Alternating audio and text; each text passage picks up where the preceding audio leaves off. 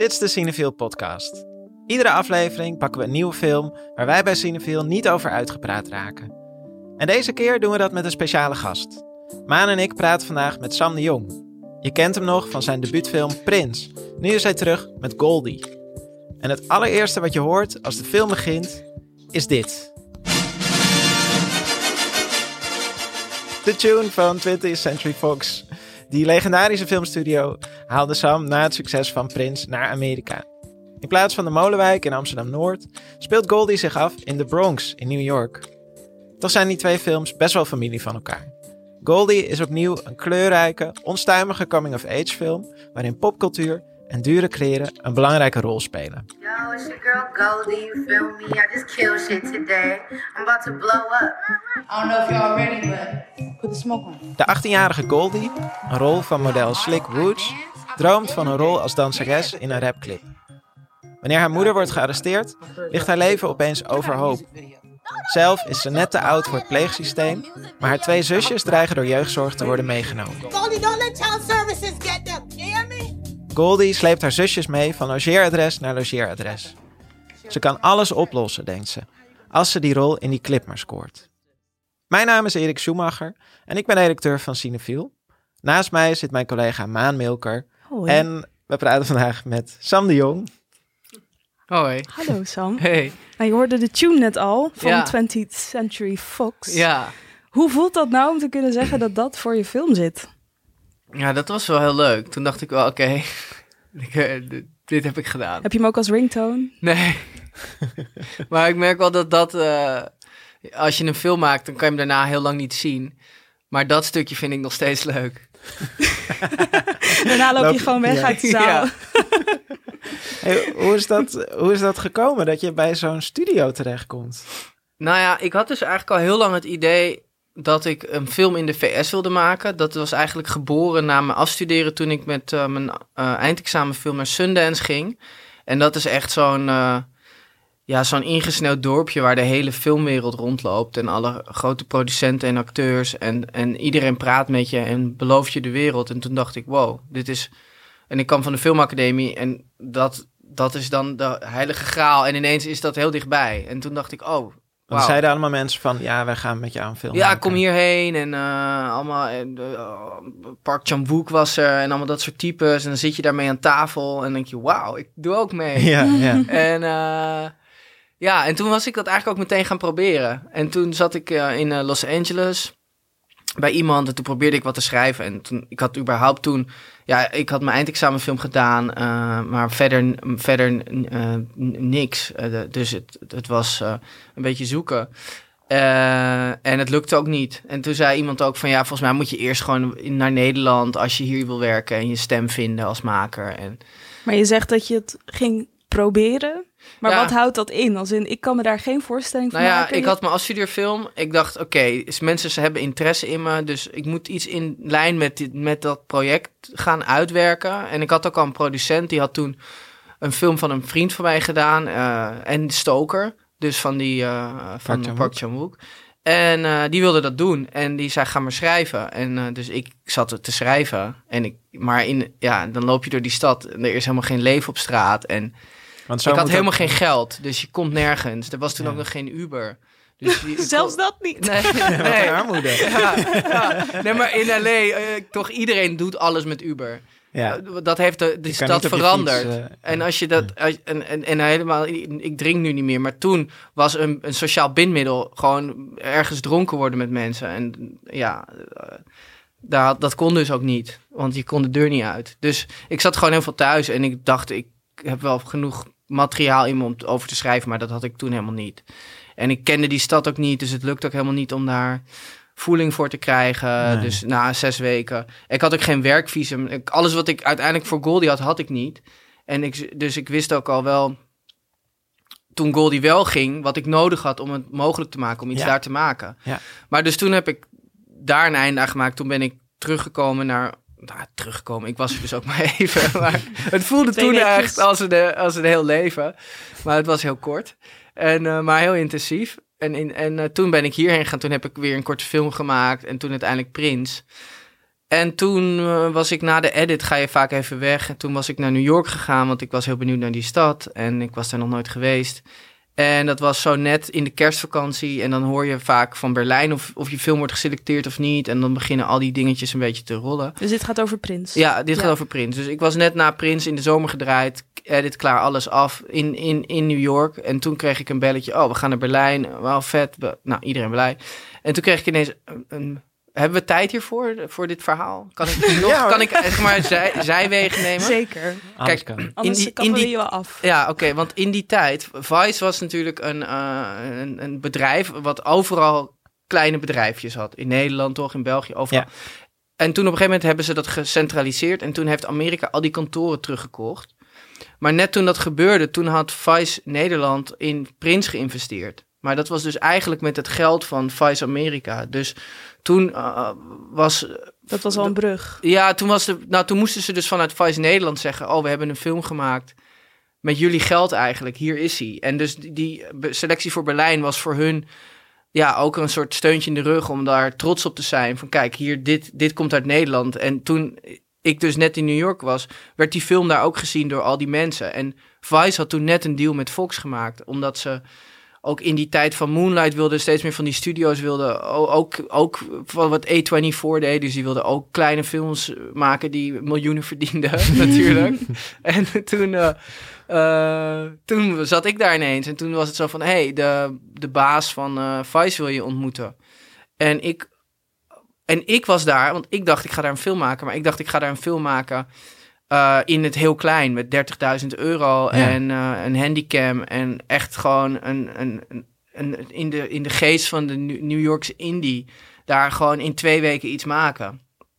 Maar toen ineens eh, zat ik daar en zei die man, we want to make a movie with you. En ik zei, oké, nou, sounds good. Ja, denk je dan meteen yes, yes vet? Nou, ik was toevallig wel.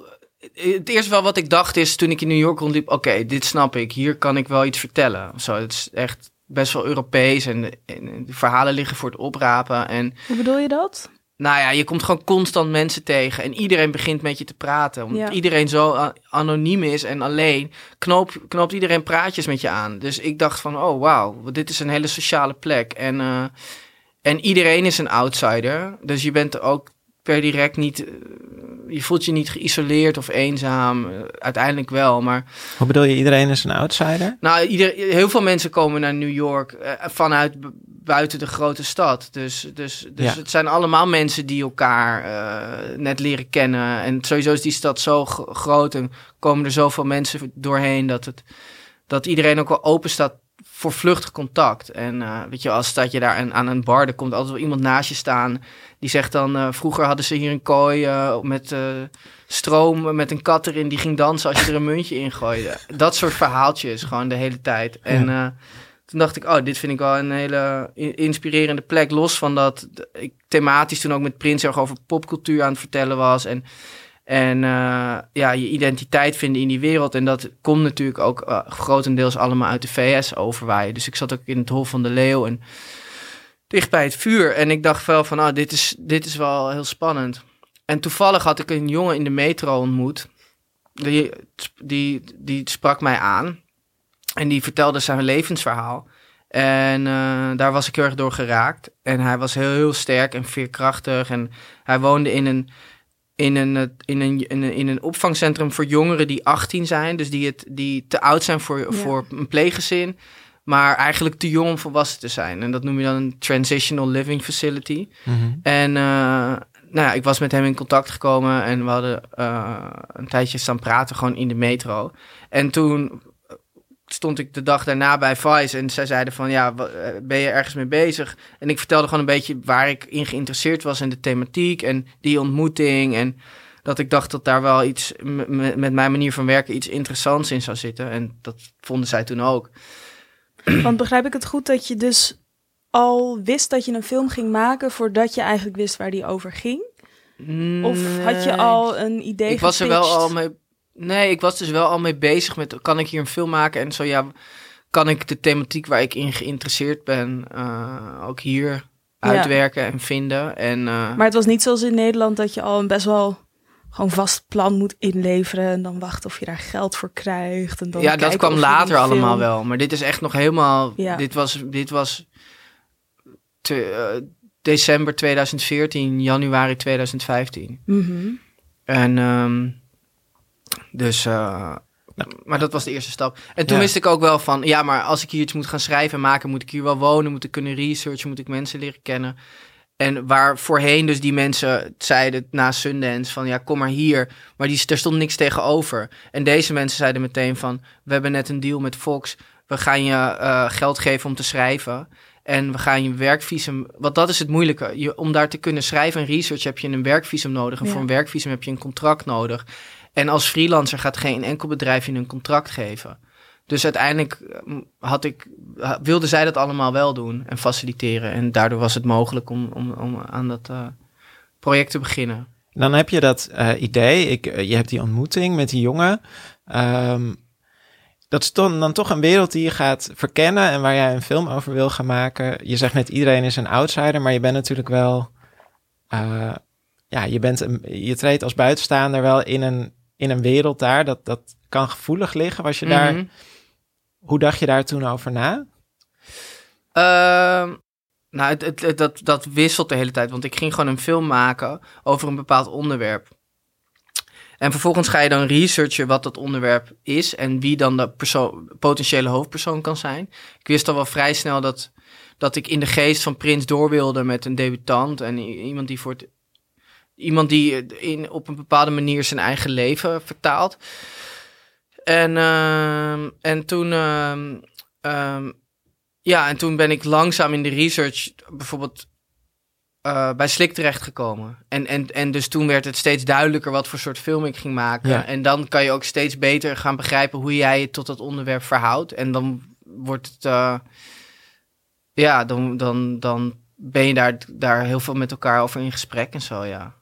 Maar bijvoorbeeld voor Slik was het heel fijn dat ik niet uit Amerika kwam, omdat ik niet iets representeerde waar zij ideeën over had of, of vooroordelen over had, maar juist iemand was die daar buiten stond. Ja, En, eh, en die ongefilterd. En ze had Prins gezien en dat vond ze heel vet. En eh, dus voor haar was het alleen maar leuk. En, en dat merk je sowieso al in New York, omdat het zo'n.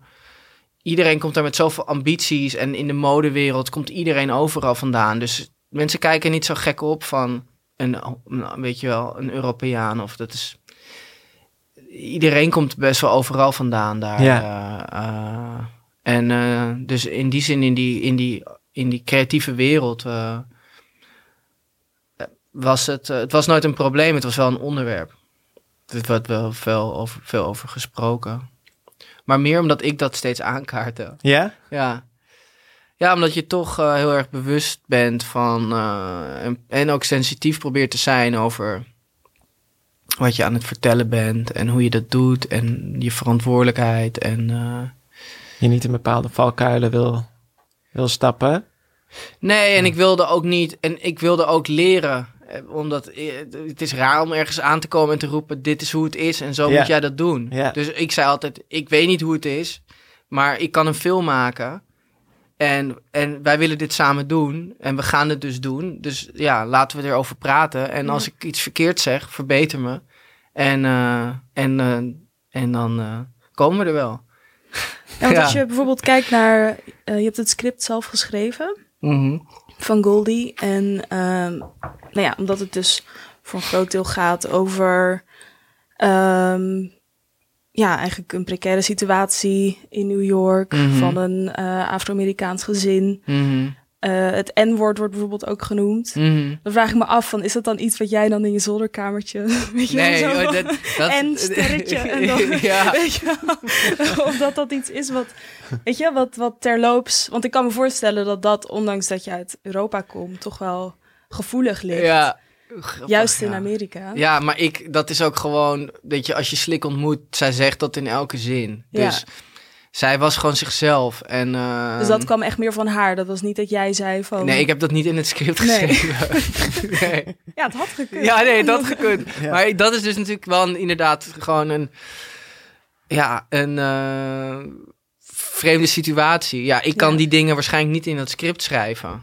eh, met mijn eh, achtergrond. Maar zij wil dat wel zeggen in Ja. die film. En eh, ja, dus ik zeg dan ook tegen mijn cameraman wel eens van, ja, is- het wel oké dat ze dit heet het zegt? En, dan- en dan zegt hij, ja, ze- dit is toch hoe zij is. En zij presenteert zichzelf eh, in de volle glorie. Dus eh, ja, tuurlijk. En dat is wat, dit is wat ik ook tegen mijn vader zeg. Dus ja. En dan denk ik, oké, ja.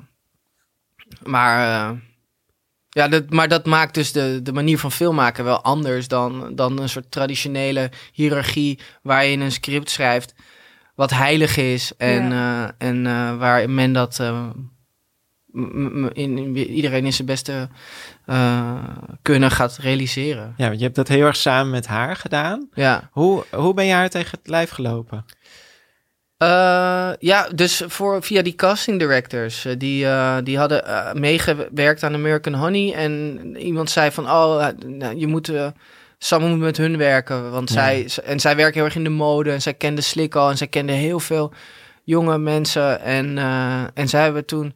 Op een gegeven moment kwamen zij gewoon aan met een, met een papiertje met allemaal gezichten. Want ik wilde ook niet per se een Afro-Amerikaanse film maken. Ik, nee, ik, ik wilde eh, een film maken over een veerkrachtig jong mens die, eh, die in die stad ontheemd is en via de popcultuur zich probeert te, te redden.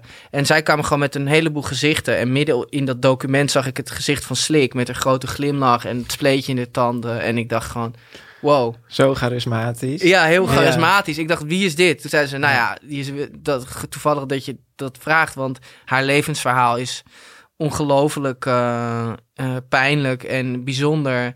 En eh, ja, zullen we kijken of jullie elkaar een keer kunnen ontmoeten. En toen zaten we een week later in datzelfde schmoetsige cafeetje met haar. En zij vertelde en ik vertelde en, en zij zei meteen van, laten we dit samen doen.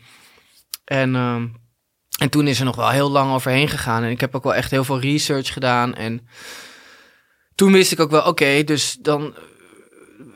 Weet je, zij is Afro-Amerikaans, dan wordt het een Afro-Amerikaanse film. Dus het feit dat zij dat dan gaat spelen, heeft een hele hoop consequenties. Ja. En, eh, en, en dat is wel soms eh, eh, heel erg overweldigend geweest. Heel vaak wel, dat ik dacht, oké.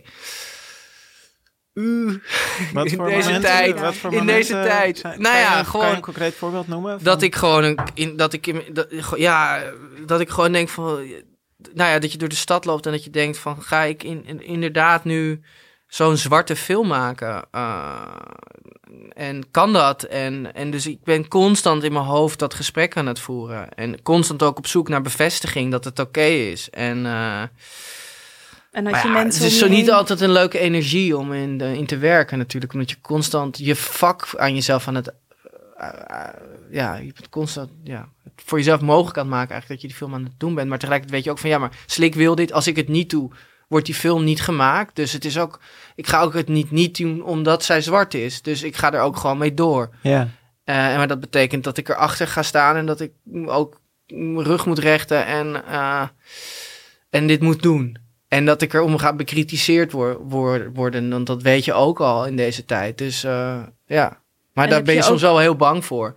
Heb je ook, want Prins was natuurlijk ook een, een thema wat hier aan grenst. En ook qua casting zou je ook kunnen zeggen van nou, witte maker, weet je, die vertelt verhalen eh, die niet per se wit zijn. Ehm, heb je het idee dat je nu dingen weet die je tijdens het maken of tijdens de receptie van Prins niet wist of waar je toen anders tegenaan keek? Over, over eh, de Afro-Amerikaanse gemeenschap? Nee, eerder over ehm, je positie als witte maker, als filmmaker in termen van representatie. Het representeren van eh, mensen die misschien zelf minder snel in die regiestoel zouden zitten. Ja, nee, ik, nee, ik bedoel, mijn, mijn mening in die zin is nog steeds wel hetzelfde. Ehm, dus eh, nee, niet echt. Kijk, ik denk dat er, er, zijn, er is een probleem in de wereld gewoon dat, dat, de, dat minderheden niet genoeg kansen hebben om hun eigen verhalen te vertellen. En dat is een institutioneel probleem, een systematisch probleem. Maar ik denk niet dat dat betekent dat, eh, dat je als buitenstaander die verhalen niet mag vertellen. Nee. Dus, dus eh, en ik word maar- misschien aangesproken dan op iets wat eigenlijk niet mijn probleem is. Want tegelijkertijd, door het maken van deze film, Kijk, het, het, het, grootste probleem is dat als ik, als ik, als ik dus Slik portretteer op een manier waar zij zich er helemaal niet in kan vinden, dat is, dat is riskant. Maar ik denk dat je, dat je dat het kan, maar dat je het met een bepaald soort sensitiviteit doet en dat je heel erg naar elkaar moet luisteren en dat je van elkaar moet willen leren en dat je met elkaar in gesprek moet.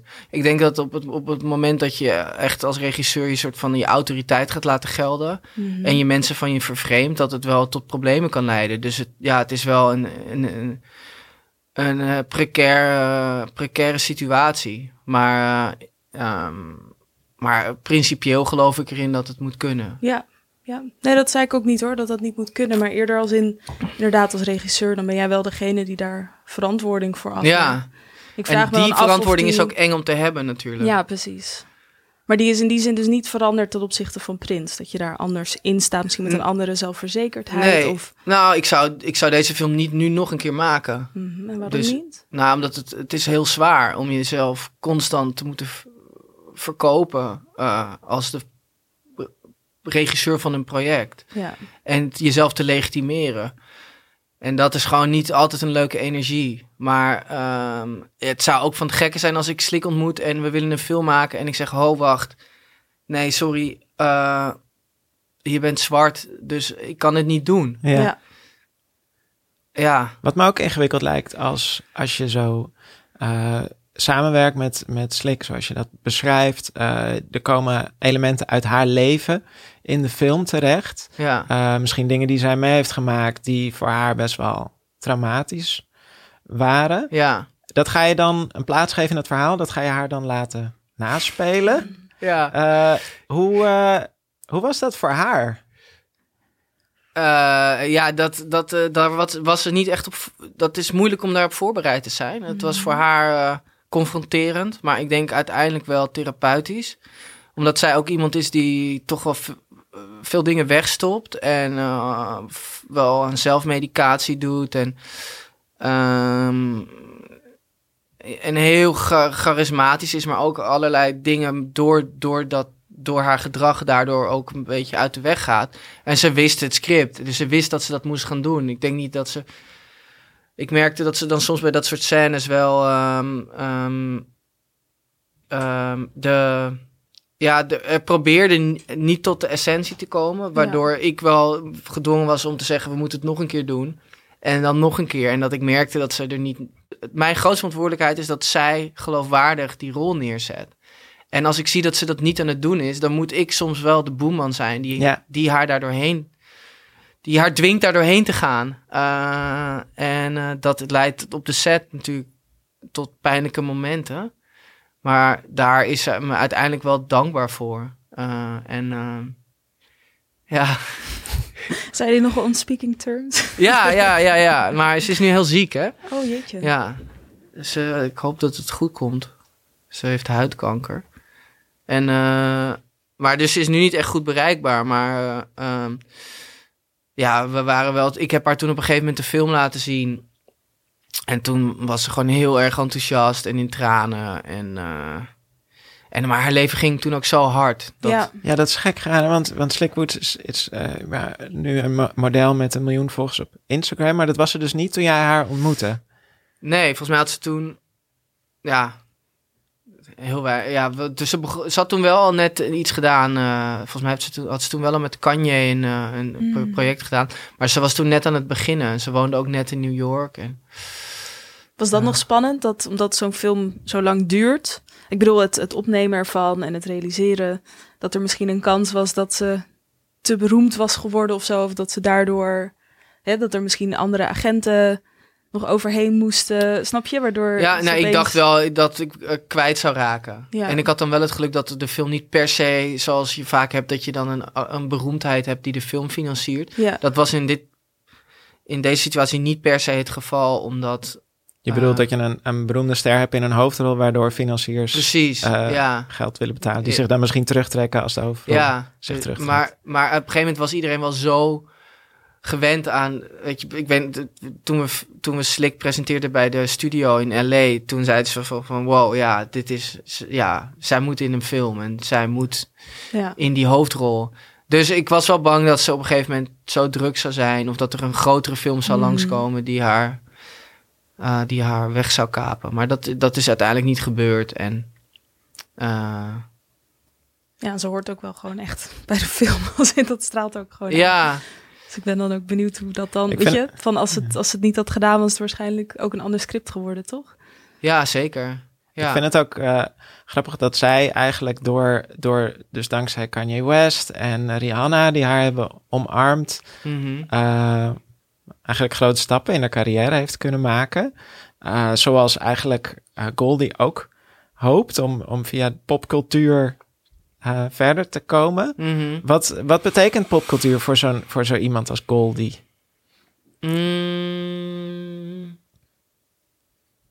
Voor Slick of voor Goldie? Voor Goldie. Ja. Laten we het even over Goldie hebben. Nou, ik denk dat voor het karakter eh, een, eh, een houvast is in die periode waarin ze alles dreigt te verliezen.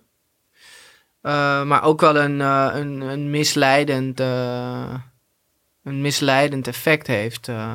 want het, het heeft niet de helende werking die ze hoopt. Dus, ehm, dus ik denk dat, dat het goed is dat het karakter ervan volwassen wordt en zich realiseert dat de popcultuur voor haar niet de oplossing is voor haar directe problemen. En ik vind het een interessant gegeven dat, dat, dat het voor Slik wel is geweest, in ieder geval voor, Ja. voor nu in haar Ja. leven. Ja. Ehm, maar goed, ja, daar heb je natuurlijk eh, het verhaal en, het, en, de, en de echte mens. En dat, Ja. is, eh, ja, dat, dat, dat, dat is mooi dat die op elkaar kunnen, becom- elkaar kunnen becommentariëren. Het geldt voor jou ook een beetje, want het gaat dan, er wordt een rapclip opgenomen. Ja, dat heb jij ook gedaan. Een paar van de soort, eh, ja, Mhm. een paar mega hits uit, de- uit de Nederlandse rapcultuur. Heb jij de clip van gemaakt? Sterrenstof van de jeugd van tegenwoordig. Drank en drugs van eh Lil Kleine. ja. Eh, voor mijn gevoel, in die clips spot je best wel een beetje met een aantal clichés uit die wereld.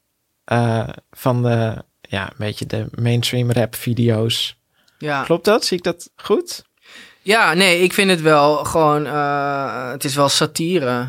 En eh, natuurlijk satire op de verheerlijking van eh, materialistische dingen. Mhm. En vrouwen degraderen tot het niveau van ma- materialistische dingen. ja. En ik, ik snap natuurlijk wel heel goed waar dat van oudsher ook vandaan komt. Dus in die zin is het ook een gevoelig onderwerp om, om, om satire over te maken, zou je kunnen zeggen. Maar dat Mhm. is aan de andere kant ook gewoon de functie van satire. Dat je, En de muziek leent zich er ook voor. en de muziek leent zich ervoor. En natuurlijk is, de, de, de, zoals in Nederland, eh, Nederlandse artiesten dat idioom hebben overgenomen, eh, is natuurlijk, heeft helemaal niks meer te maken met de eh, Nee. geschiedenis van doen alsof je veel hebt omdat je niks hebt of zo. Ja. En, Nou ja, en- ik zag wel gisteren op tv een, eh, een fragment over allemaal 13-jarige kinderen die via bol.com machete messen gingen ja. bestellen. Van die soort- drillgroepen. of, of- Nou, nee, dit waren dan mensen die naar aanleiding van die eh, muziek, zeg maar, dat dan gingen doen. Maar dat vond ik dan weer zo... Van, maar welke, welke muziek is dat? Heb ik dat gemist? Eh machete drill rap? Drillrap? Ja. Wat is dat? Eh, het is muziek waarin geweld heel erg wordt ver oh, een beetje zoals in. Mexico of zo. Of... Eh, ja, komt ik... via, het komt uit Engeland een beetje overgewaaid, volgens mij. Uit Ah. Londen, oorspronkelijk vanuit Amerika. Oké. Ouders zijn hier heel bezorgd over op dit moment. Ah. Over deze muziek. Maar is het, is het, eh, ja, ja, oké. Maar ik bedoel, ik vond dat, weet je wel, dat is dan weer typisch hoe dat dan door van die jongeren die inderdaad zo'n super veilige omgeving opgroeien, gewoon ergens in vijf huizen, weet je wel, dan Ja, maar kopen dat ze zo'n ding op bol.com of Maar jij was ook zo'n eh, jij was ook zo'n jochie, eh, toch? Eh, jij ging toch een nou, gun ik- eh, kopen? Op Ja, klopt. Ja, inderdaad, inderdaad, ja. Dat herinner ik me Dit moet je even vertellen. Wat was het? Nee, dat kunnen we het daar niet over hebben. Want dat mag niet van mijn broertje. Oké, nou dan. mijn, mijn broertje belde toen ik dat ooit vertelde had. Zei hij van, Sam, dat kan niet met mijn werk. Ik zei, oké, ik zal het Oh, niet meer shit. vertellen. Maar, in de, maar dat is natuurlijk sowieso... eh, het, het, het hele grappige aan popmuziek is dat het ergens vandaan komt. eh, en dan heel veel mensen inspireert die geen idee hebben van de herkomst. En daar zit een hele grappige tegens, te, dat is heel tegen, Ja. een soort leuke tegenstelling. Ja. En, eh, en daardoor lopen jongens in Ja, met dat, machetes maar, rond. dat was Ja, nou, waar je ziet ook moest soort van, daar ga je dan mee flirten met die cultuur, maar zo, zo ernstig hoeft dat dan ook niet meteen te zijn. Of Nee, zo. nee, precies. Dat je dan daadwerkelijk die machete gaat gebruiken of zo. Nee. Ja. Ja, ik weet niet, het is een ingewikkeld onderwerp natuurlijk. Maar machetes is toch ook niet echt iets wat ze in... Dat komt toch uit Engeland? Het klinkt meer... eh, Ja, Ja, ja. dus dat Het is is ook dus niet de Amerikaanse stap, eh, wapencultuur, nee. maar eigenlijk Ah. de Engelse maar wapencultuur. is machete Engels? Nou, dat is, is dat? nee, dat is Mexicaans, maar Ja. in Engeland heb je, heeft niet iedereen pistolen, dus dan Ja, gebruiken ja. ze meer keukenmessen. Ja, in. Londen heb je echt een enorm steekprobleem. Daar heb je zie je ook allemaal posters overal van... Ah, eh, Stapstabbing. Ja. ja, is dat het punchline? Nee, ik weet het niet. Wat voor posters maak je dan? Ja, ja, gewoon dat je iemand zo heel sad ziet kijken en van Michael had a life, Danny was stabbed. Don't Ah. stab, weet je, zoiets. Ja. Nee, best wel heftig Ja. eigenlijk, maar... Ehm, nee, maar goed, maar in, eh, dus eh, zeker was er satire bij drank en drugs. Natuurlijk over de verheerlijking van dat soort machtssymbolen of statussymbolen. En, eh, en, eh, en zit, dat, zit dat ook wel in, eh, in Goldie? Waarin dus Slik uiteindelijk... eh, Niet spoilen, nee, oh ja. pas op. Ja, goed zo. ja, want mensen moeten deze film natuurlijk Ja, we zien. Ja. Ja. Ja. Wij waren heel benieuwd naar eh, soort van wel- wat, de, wat de makers zijn die jou gevormd hebben weer. Wat, wat jouw inspiraties eh, zijn. Dus we hebben je gevraagd om een aantal fragmenten mee te nemen. Ja. Ehm, eigenlijk eh, een fragment uit de tijd van Prins, wat, wat, je, wat toen een inspiratie was. Een fragment uit eh, nu net met, met Goldie en een fragment voor de toekomst, waar je naartoe wil. Laten we eerst eh, naar het fragment luisteren dat eh, aan de tijd van Prins hangt. ja.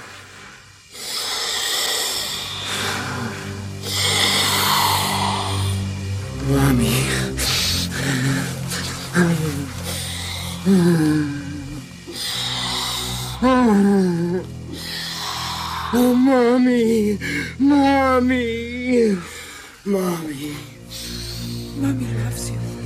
Baby wants to fuck. Get ready to fuck! You fuckers, fucker! You fucker! Uit welke film is dit? Uit Blue Velvet. Van eh, David Van Lynch. David Lynch, 1986. Dennis Hopper, die eh, Frank Booth speelt. In een, eh, misschien was de beste rol van Hopper. Mhm. En eh, waarom ik dit gekozen heb? Ja. je kan het interview gewoon in je eentje. Ja. nee, vra- vraag jullie het even. Nee, we zijn heel voorspelbaar. Maar Sam, eh, waarom heb je deze film gekozen? Nou, dat zal ik je vertellen. Eh, nee, ehm, nou, ik, ik, ik had van alles kunnen laten zien. En jullie zeiden van, het is leuk ook als het over grote dromen ging. En Ja. Dit fragment gaat niet per se over grote dromen. Maar ehm, eh, het, eh, het ging, gaat wel over groot denken. En eh, ook in karakters en in eh, eigenaardigheden. En ik vond het wel een eh, heel inspirerend... sowieso vind ik dat een hele inspirerende film. Ehm, omdat het op een, ook een hele mooie manier gaat over... Ja, een soort van de boven- en de ondermens. Of de, de lichte en de donkere kant in het leven. En, ehm, en hij vertegenwoordigt in die film dan de duisternis. En, eh, maar de duisternis die zit in ons allemaal. En die zit ook in die film in de hoofdpersoon. Dat is dan die Ky- Kyle MacLachlan die soort van eh, do-gooder is. Die, eh, die ineens heel erg geïntrigeerd raakt door een moordzaak. En dan langzaam verliefd wordt op een, eh, op een, op een hele sinistere vrouw. Machete besteld via bol.com. nee, nee, hij bestelt geen. hij bestelt wel een vermomming. En, en, en verstopt zich in een kast en wordt een voyeur. En een voyeur in, in, in het leven van een ander. En eh, daar zitten heel veel mooie thema's in, denk ik, die heel erg raken aan de essentie van film. En ook waar je als kijker naar op zoek bent.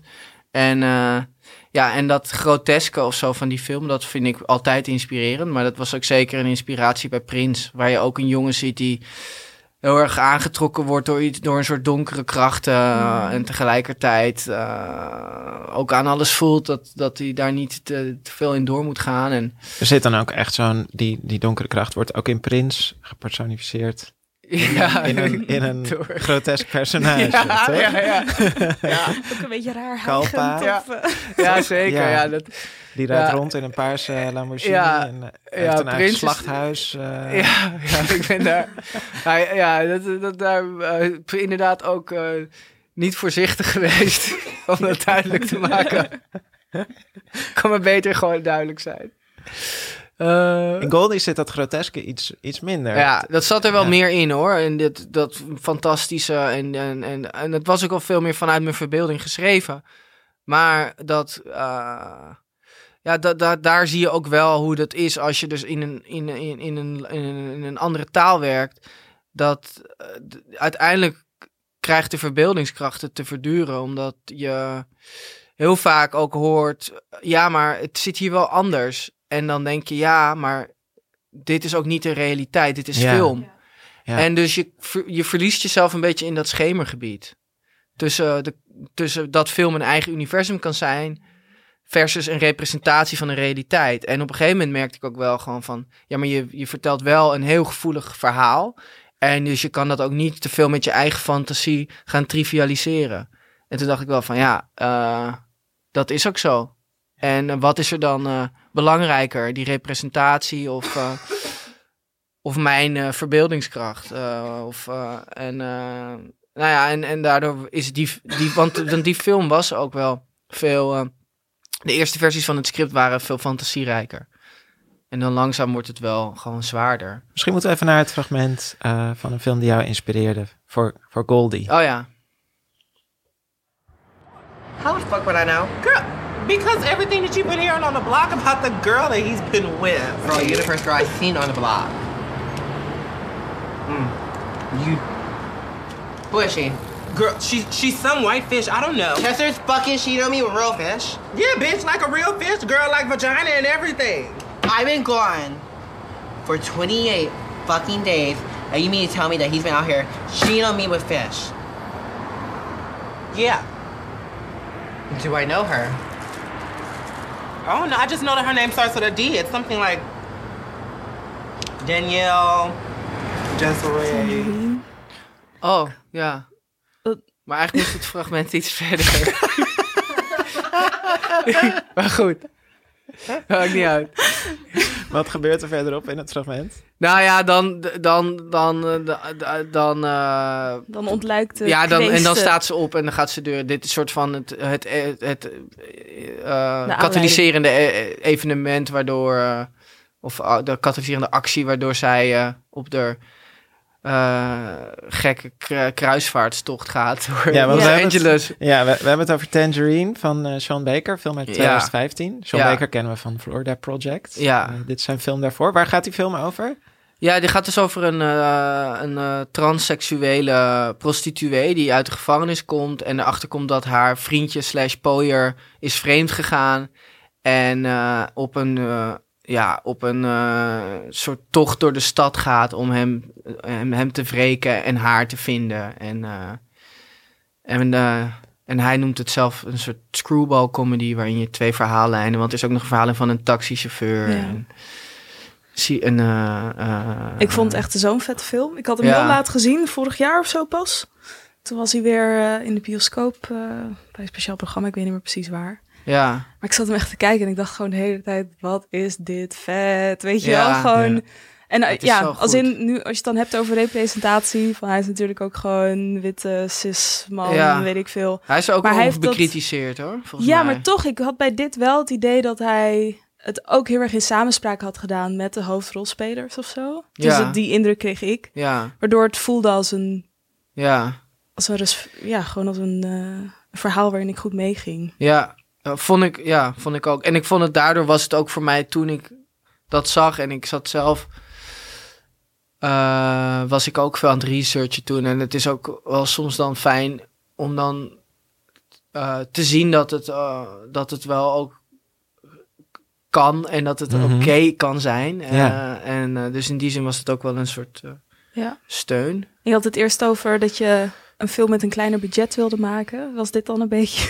Ja, dat ook nog. gefilmd met een iPhone, toch? Ja, met iPhones ja, dat Ja. vond ik ook toen. eh, ik- Want dat was eigenlijk eh, waarvan ik heel lang droomde. En Ja. misschien nog steeds ook wel. En van- waarom droom je... Want meestal dromen mensen er toch juist van om juist gebruik te mogen maken van een soort van Ja, top-notch spullen. nou, ik vind het het getuigen van een enorme eh, vakmanschap als je met zo weinig middelen zo'n goed vertelde film kan Ja. maken. Het is echt een uitdaging. Ja. Ja. Maar Prins was, was ook geen... eh, was ook heel Geen- klein, ja. ja. Was 300 of zo. heb je dat, die, die soort van die, die snelheid en die vrijheid van zo'n klein budget gemist? Ja, Goldie is natuurlijk ook geen mega budget, maar binnen het context van de Nederlandse film is dat... hè, eh, Ja, maar gek genoeg had ik voor Goldie denk ik minder middelen dan voor Prins. oh, Ja. Gewoon dat het in Amerika Ja. anders verdeeld is? Ja, Of? ja, alles was heel duur en, eh, Mhm. en eh, niks kon eigenlijk. Ik had... Daar waren de mensen niet onderbetaald, structureel. Nee, precies. dus ja. ja, iedereen krijgt de volle map. En weet je, en, maar voor, en voor Prins was het natuurlijk ook voor ons allemaal een visitekaartje. Want het was Ja. ons hele afstudeerjaar. En, Ja. en iedereen deed, gaf alles. En, en dan merk je wel van, ja, ik ben gewoon iemand met een gefinancierde film waar mensen eh, in vier weken op werken. En, eh, en ik ga niet een uurtje langer door om, omdat... bij Goldie, ja. Ja, precies. Bij Ja. Goldie was dat. ja. Want ik had voor Prins hadden we uiteindelijk iets van 25 draaidagen. En voor Goldie waren dat er 20. En, eh, en voor Prins hadden we geloof ik twee maanden prep. En voor Goldie was dat vier weken. En eh, dus... eh, eh, Dus een geoliede machine. Maar misschien het, het traject naartoe wa- was wel veel langer, denk ik. ja. ja, maar dat kost geen geld hè. Want Nee. je krijgt gewoon één fee maar dat kleeft misschien gewoon aan het, aan het studio. eh, ja, systeem. de- ja. ja, en in die zin was het ook, want het was dan eigenlijk, eh, het was geen studiofilm. Het werd niet gemaakt met een studiobudget. Maar er waren dan bijvoorbeeld wel, de studio in LA, die wil dan een bepaald soort systeem om elke dag de dailies te kunnen kijken, de rushes.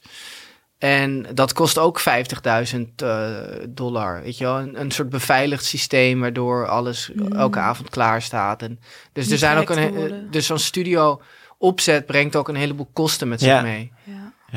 Kijk je anders naar de Nederlandse filmwereld, naar deze ervaring in Amerika? Kijk je nog naar de Nederlandse filmwereld? Ja, met eh, extra veel aandacht en heel veel liefde. En eh, ja, ik heb ook. Ik, ik voel me ook wel heel gezegend dat ik hier in dit mo- in, in Nederland is het natuurlijk fantastisch wat film betreft en met Ja, filmfonds en Nederlandse makers die eh, klagen nog wel eens over het film. ja, die wil ik dan graag spreken. Want eh, ik vind het eh, een geweldig systeem. En, en het geeft je heel veel ruimte om creatief te zijn. En het geeft je ook heel veel, een, een heel veilig gevoel. Je wordt in Nederland e- of één keer of twee keer afgewezen of het wordt toegezegd. Dus je, je krijgt in die zin heel veel helderheid en duidelijkheid. Terwijl in, in Amerika krijg je überhaupt bijna nooit geld om te schrijven. Dat bij mij was echt een uitzondering. Normaal gesproken schrijf je alles eh, op speculatie. Dus Ja. dat je misschien er ooit voor betaald gaat krijgen. En, ehm, en weet je ook nooit wanneer het gaat gebeuren. In, ik heb 15 versies van een scenario geschreven. Soms, en dat was nog snel dat ik het gefinancierd kreeg. Maar je weet nooit wanneer iemand je groen licht gaat geven. En dus je zit constant in een soort stress en in een angst. En eh, dat is echt niet fijn om creatief te zijn. En Nee. natuurlijk worden er mooie films gemaakt, want er wonen ook heel veel mensen. Maar wij maken ook hele mooie films. En, eh, en ik denk dat je eh, ja, wel van geluk mag spreken als je hier films mag maken en kan maken. En eh dus we ben ik zijn, wel we gaan zijn- herwaarderen ook. Ja, we zijn je niet kwijtgeraakt. oh, nee, in tegendeel. Je gaat weer voor die drie afwijzingen en dan weer een film knallen. Ja, ik wil alleen maar hier films maken. Echt waar? Ja. Ik wil gewoon ah, bijdragen aan de Nederlandse film. En met z'n allen hier zoveel mogelijk mooie dingen maken. En, eh, en ook al bieden ze 10 miljoen in Amerika, ik kom niet terug. Hier houden we je aan. Dit wordt de kop boven de Ja. podcast. Ja. Misschien moeten we dan even naar eh, het fragment gaan luisteren. eh, wat jou inspireert voor toekomstige The projecten. big dreams. These penguins are all heading to the open water to the right. But one of them caught our eye, the one in the center. he would neither go towards the feeding grounds at the edge of the ice nor return to the colony. Shortly afterwards, we saw him heading straight towards the mountains, some 70 kilometers away. Oh ja, en daar hoort dan nog bij... eh towards certain death. Oh, die heb ik er net af, of niet? Oh, nou, sorry. Net het, net het belangrijkste eraf. eh. Ja, deze pinguïn die Heel gaat... fatalistisch eh, Ja, fragment. Die dat- van dat een is weer de suïcide, toekomst. Suïcidale suïcidale pinguïn. pinguïn. Ja, dat is eigenlijk helemaal niet grappig. Het is een volgende- ongelooflijk... eh, eh, ja, die, die scène is mij ook altijd bijgebleven met die pinguïn. Het is Ja. uit de film Encounters of the End of the, at the End of the World van Ja. Werner Herzog uit 2007. Dat is Ja. denk ik een scène die je normaal in geen natuurfilm zou zien. Want die gaan altijd over overleven eigenlijk. Ja. En alle dieren willen overleven. En dit dier begint, loopt gewoon... Begint gewoon te lopen. Zijn dood tegemoet. Wat, En er ze zeggen daarna ook nog dat al, zelfs als ze hem zouden oppakken en weer bij de groep zouden zetten, dat hij alsnog meteen weer rechtsomkeer zou maken en, en eh, met alle toewijding in de wereld weer naar die bergen zou gaan lopen. ja, Is dit een beetje eh, representatief voor hoe jij je verhoudt tussen de, eh, de- tussen de Amerikaanse filmwereld en de Nederlandse? Dat je Ja. denkt van, Nou, ik laat ik- het achter me, ik loop gewoon mijn eigen dood te Ja, nou, ik denk wel dat het gewoon een hele mooie eh, herinnering is aan dat je gewoon constant maar met oogkleppen op je eigen eh, route moet gaan bewandelen. En, eh, en, en, en er alles voor moet doen om te zorgen dat je er komt. En in dit geval is het de dood, maar daar gaan we toch ook allemaal naartoe. Dus ja. dus dat is jou eigenlijk... Deze pinguïn inspireert jou voor hoe je verder wil als, als filmmaker. ja, Gewoon als iemand jou oppakt en ergens anders neerzet, dan... ja, dan toch weer naar die. Ja. Ja. Weg. ja, Ben je met dingen... ben- maar naar me. Ja. Oké. Ja. Eh, ben, ben je met dingen bezig, concreet? Ja, ik ben eh, met een eh, vrij ver met een script ehm, waar ik de afgelopen, afgelopen jaar aan gewerkt heb. Ehm, en ja, de, de Goldie en Prins waren natuurlijk ook heel erg familie van elkaar, omdat ze bij, bij, bij, eh, bij Goldie ook zeiden van ja, we willen iets wat lijkt op, op, op Prins, Hm. of in ieder geval natuurlijk dat iets wat daarop inhaakt. En, en ik merk wel dat, dat, dat eh, coming of age, dat ik daar nu even klaar mee ben en dat ik nu eh, ben nu iets ouder. volwassenere karakters aan het schrijven ben. Ik weet niet of ze volwassener zijn, maar in ieder geval ouder. Kan je al iets, een tipje van de sluier oplichten? Of, eh, Ehm, nee. nee? Het geheim van volwassen worden is dat coming of age altijd doorgaat, toch? Ja, precies. Het is een coming of age dood. van, een, van, eh, van iemand die net met pensioen gaat.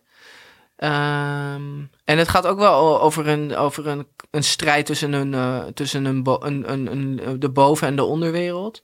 Maar, ehm, en dan gekoppeld aan, eh, aan een heel Hollands, eh, Hollandse soort klassenstrijd.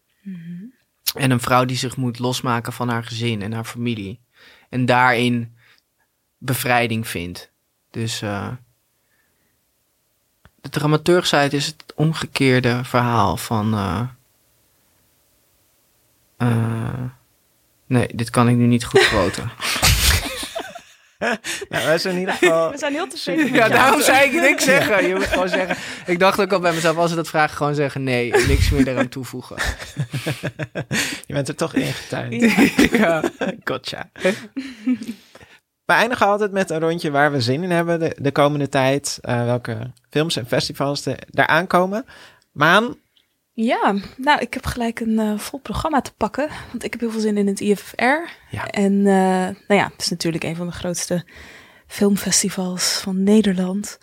Ehm, en met Cineville kan je nu ook naar alle shorts en naar alle midland Hey. films. Dus de features niet, maar de rest wel. Dus ik denk dat je daar heel erg goed mee bent. En Ja, eh, ik Sam, heb... Sam is natuurlijk ook met shorts. Hij heeft die naam gemaakt. Dus je kunt de nieuwe Sam de Jonge ontdekken. Ja. Precies. ja, leuk. En eh, ja, we gaan er ook een podcast opnemen. Dus Ja. daar heb ik ook heel veel zin in. Te gek. 22 januari tot 2 februari. In Ik heb, er, Rotterdam. ik heb er ook mega zin in. Eh, Sam, waar, waar heb jij zin in de komende tijd? Ehm, nou, ik heb ook zin in Rotterdam, hoewel ik er helaas niet ben. Maar er zijn een aantal eh, Nederlandse films die ik graag wil zien. Zoals Goud en Drama Girl en Paradise Drifters. Die is geloof ik eh, 4 april in de bioscoop. Zoiets? 2 april? 2 april. en eh, en, ehm, en Uncut Gems. Om even eh, in Ah, ja. de geest van de New Yorkse indie... eh, Ja, van de ja. gebroeders Safdie. ja, Eh, ja, dus daar heb ik ook wel heel erg veel zin in. Die, gaat, die film gaat helaas niet in Cinefield draaien. nee, wel, wel op het IFFR. Eh, maar hij, eh, Ja, voor zover en die gaat weet- natuurlijk Netflix. Ja, ah, ja. boe. Misschien komen er nog eh, vertoningen, maar voor zover we nu weten... Laten we er geen promotie voor maken. Hebben we nu houden er nu over Ja.